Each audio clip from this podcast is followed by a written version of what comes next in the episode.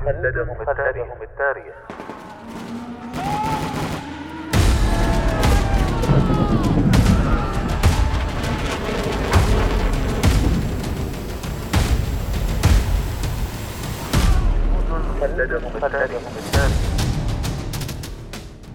كم يفخر التاريخ العسكري برجال كتبوا سيرهم في سجلاته بحروف من الجهد والتضحية والعطاء.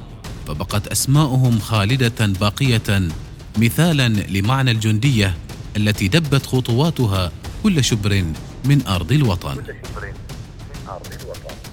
جنود خلدهم التاريخ. برنامج أسبوعي نتعرف من خلاله على الجنود الذين ضحوا بحياتهم من أجل أوطانهم. يعده الدكتور هلال بن سعيد الحجري ويقدمه الرائد الركن. محمد بن سعيد المشيخي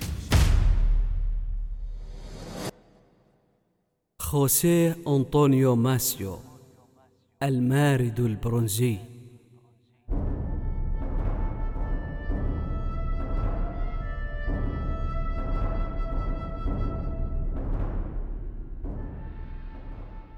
كان خوسيه أنطونيو ماسيو أحد أبرز قادة حرب العصابات في أمريكا اللاتينية. في القرن التاسع عشر وهو مشابه لخوسيه أنطونيو بايز من فنزويلا في الفطرة العسكرية. كان جنديا شجاعا ثم أصبح الرجل الثاني في قيادة جيش الاستقلال الكوبي. لقبه زملاؤه الكوبيون بلقب المارد البرونزي وهو اللقب الذي اكتسبه بعد إصابته عدة مرات في المعركة كما نعته الإسبان باسم الأسد الأكبر.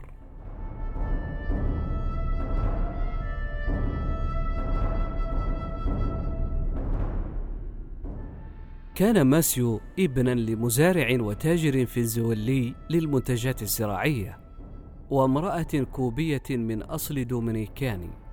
ولد ماسيو في الرابع عشر من يونيو من عام 1845 في بلدة سان لويس في مقاطعة أورينت خارج سانتياغو دي كوبا. وعلى الرغم من أن والده علمه مهارات استخدام الأسلحة وإدارة ممتلكاتهم الصغيرة كانت والدته هي التي غرست فيه حس النظام. وسيكون هذا الانضباط الأمومي مهما في تطوير شخصيته وسينعكس لاحقا في أفعاله كقائد عسكري. في سن السادسة عشر ذهب ماسيو للعمل مع والده حيث قام بتوصيل المنتجات والإمدادات بالبغال.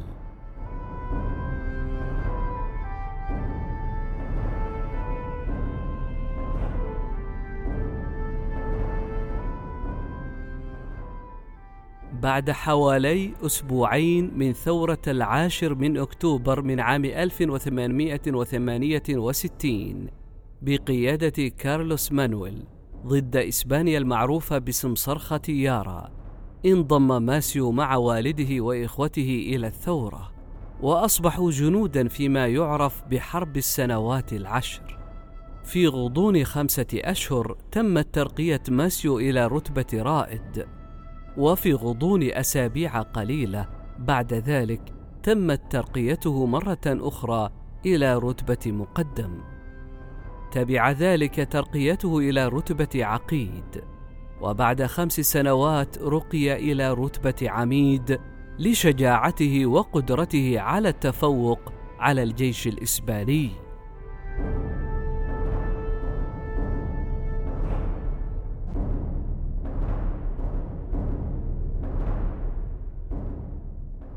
شارك ماسيو في أكثر من 500 معركة ومع ذلك فإن الأصل المتواضع لماسيو ولون بشرته أخرت ترقيته إلى رتبة لواء. بسبب النزاعات العنصرية والطبقية الحصرية للعديد من الوطنيين الآخرين من أصل أرستقراطي أو برجوازي وكانت سائدة في كوبا آنذاك. بدأ الجنود الذين كانوا تحت إمرته يطلقون عليه اسم المارد البرونزي بسبب قوته البدنية الاستثنائية ومقاومته لإصابات الرصاص أو الحراب. تعافى من 25 إصابة على مدار حوالي 500 معركة عسكرية ولم تضعفه أي من جروحه عن مواصلة القتال. كما حظي بتقدير وإعجاب كبيرين من الاستراتيجي الدومينيكي العظيم ماكسيمو غوميز الذي سيصبح لاحقا القائد العام لجيش التحرير الكوبي. سرعان ما تبنى ماسيو وقواته استخدام المنجل كسلاح حرب بديل للسيف الإسباني وأيضا بسبب ندرة الأسلحة النارية والذخيرة.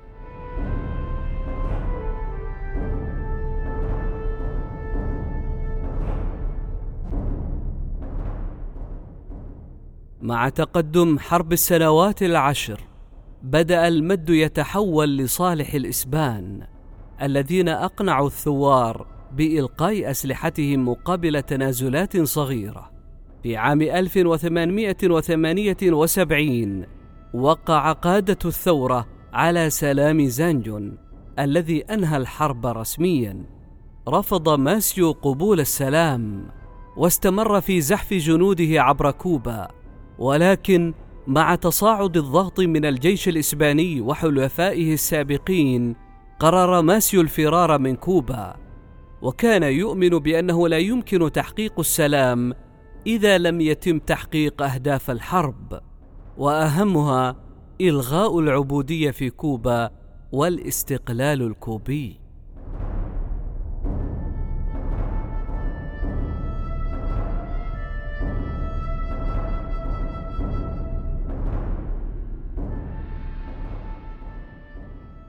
في عام 1895 نزل ماسيو ومعه بعض الضباط بالقرب من باراكوا في الطرف الشرقي لكوبا.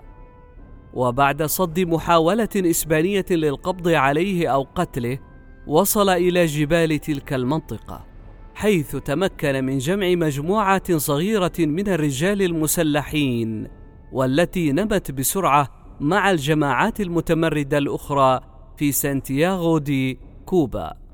بعد تعيين غوميز قائدا عاما لجيش التحرير الكوبي تم تعيين ماسيو نائبا له. وهكذا قادا معا مهمة غزو غرب كوبا ببراعة وقطعا أكثر من ألف ميل في ستة وتسعين يوما. بعد استنزاف العدو لعدة أشهر وصلت القوات الإسبانية في هافانا وبينار ديل ريو ماسيو إلى مانتوفا في أقصى غرب كوبا في شهر أكتوبر من عام 1896 بعد هزيمتها عدة مرات رغم تفوقها تقنيا وعدديا.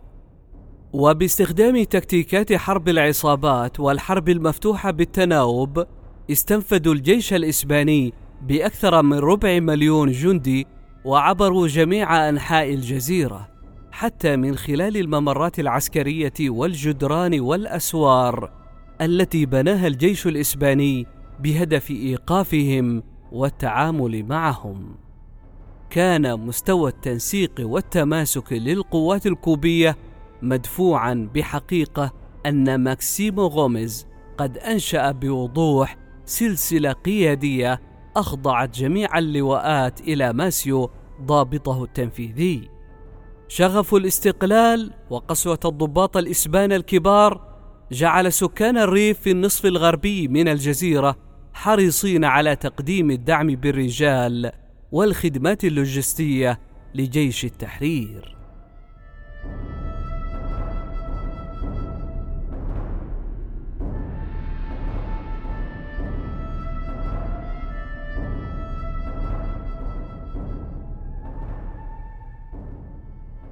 في السابع من ديسمبر من عام 1896 بالقرب من بونتا برافا كان ماسيو يتقدم إلى مزرعة سان بيدرو برفقة مرافقه الشخصي وطبيب مقره الذي خانهم وباع موقعهم إلى العقيد الإسباني فرانسيسكو سيروجيتا. واللواء خوسيه ميرو أرجنتير وفرقة صغيرة لا تزيد عن عشرين رجلاً. وعندما حاولوا قطع سياج لتسهيل زحف الخيول عبر تلك الأراضي تم رصدهم من قبل فيلق إسباني قوي أدى إلى فتح نيران كثيفة. أصيب ماسيو برصاصتين إحداهما في الصدر والأخرى كسرت فكه واخترقت جمجمته. لم يتمكن رفاقه من حمله بسبب كثافة القتال. وحجم ماسيو. الثائر الوحيد الذي بقي معه كان مساعده في المعسكر الملازم أول فرانسيسكو غوميز تورو الذي واجه الفيلق الإسباني لغرض وحيد. هو حماية جسد جنراله. بعد إطلاق النار عليهما عدة مرات قتل الإسبان غوميز بضربات منجل تاركين الجثتين مهجورتين. دون معرفة هويتهما.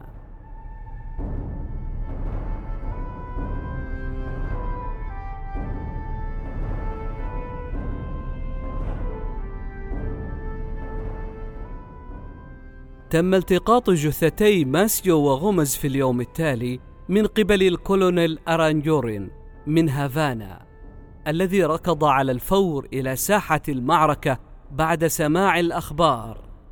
تم دفنهما في وقت لاحق سرا في مزرعة شقيقين. أقسما على الحفاظ على مكان الدفن في سرية حتى تصبح كوبا حرة ومستقلة ويتم منح التكريم العسكري لهذا البطل.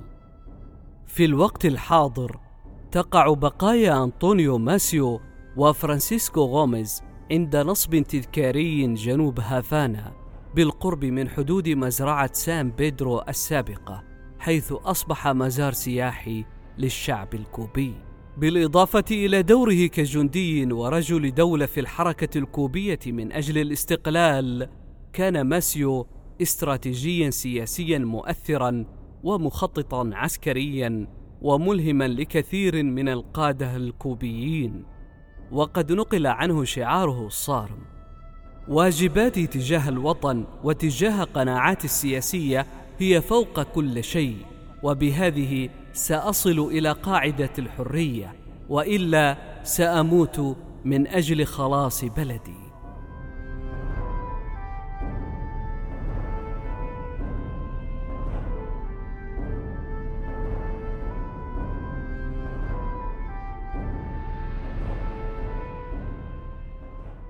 من خلال التزامه السياسي الديمقراطي أعرب مرات عديدة عن تعاطفه مع الشكل الجمهوري للحكومة لكنه أصر على السعي إلى صيغة الحرية والمساواة والأخوة مذكرا بمبادئ الثورة الفرنسية المعروفة ومدافعا عن العدالة الاجتماعية.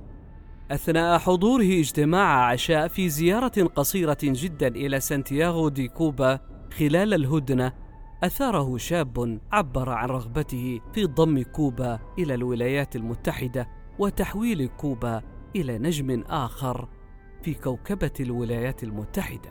فكان رد ماسيو سريعا. أعتقد أيها الشاب أن هذه ستكون المناسبة الوحيدة التي سأضع فيها سيفي جنبا إلى جنب مع السيف الإسباني. كان ماسيو لديه حدس قوي بنمو التوسع في أمريكا الشمالية وكان مقتنعا تماما بالنصر الحتمي للقوات الكوبية. وقد عبر في رسالة إلى أحد رفاقه المناضلين قائلا هذا البلد الذي يحاول الاستيلاء على كوبا سيجمع غبار أرضه ملطخا بالدماء إذا لم يهلك في القتال.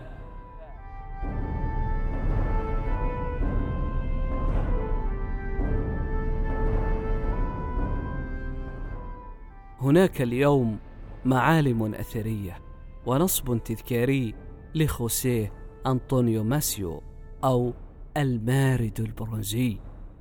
بعضها في سانتياغو دي كوبا والآخر في هافانا. كما تم تسمية بلدة ماسيو بولاية كنتاكي أيضا تخليدا لذكراه فأصبح بذلك من الجنود الذين خلدهم التاريخ. جنود خلدهم التاريخ